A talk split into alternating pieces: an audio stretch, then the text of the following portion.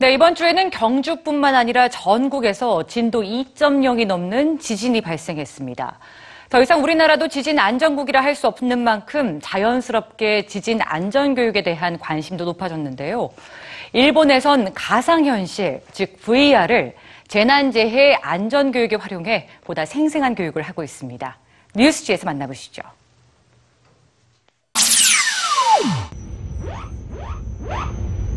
경보음이 울리자 열차가 멈춰섭니다. 열차 안의 승객들이 동요하는 모습이 보이는데요. 물이 밀려오는 것은 순식간의 일입니다. 안내방송이 흐를 때는 이미 늦었습니다. 이것은 실제 상황이 아닌 VR, 즉, 가상현실입니다. 이번에는 초등학교 학생들이 몸을 낮춘 채로 복도를 기어다닙니다. 학생들은 스마트폰을 이용한 VR 장치를 착용하고 있는데요. 바로 이것이 학생들에게 보이는 영상입니다.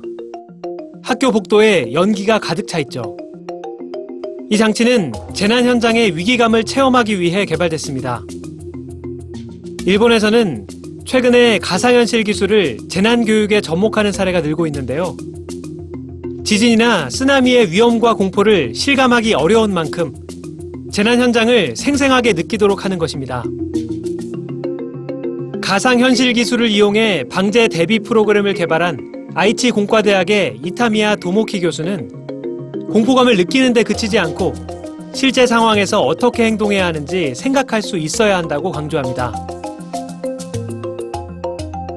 일본 고베시 소방국 조사에 따르면 1995년 4만 3천여 명의 사상자가 발생한 한신 대지진의 경우 생존자의 90%가 스스로 살아남거나 주변의 도움으로 구조됐으며 구조대에게 구출된 사람은 1.7%에 불과했던 것으로 나타났습니다.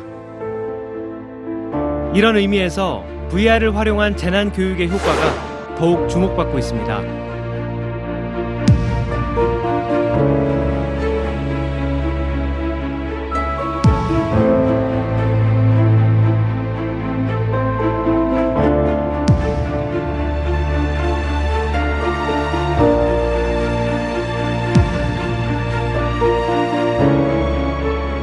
재난 재해 안전 교육. 대처 요령을 주입하는 데 그치지 않고 문제 해결 능력을 길러주는 환경이 필요합니다.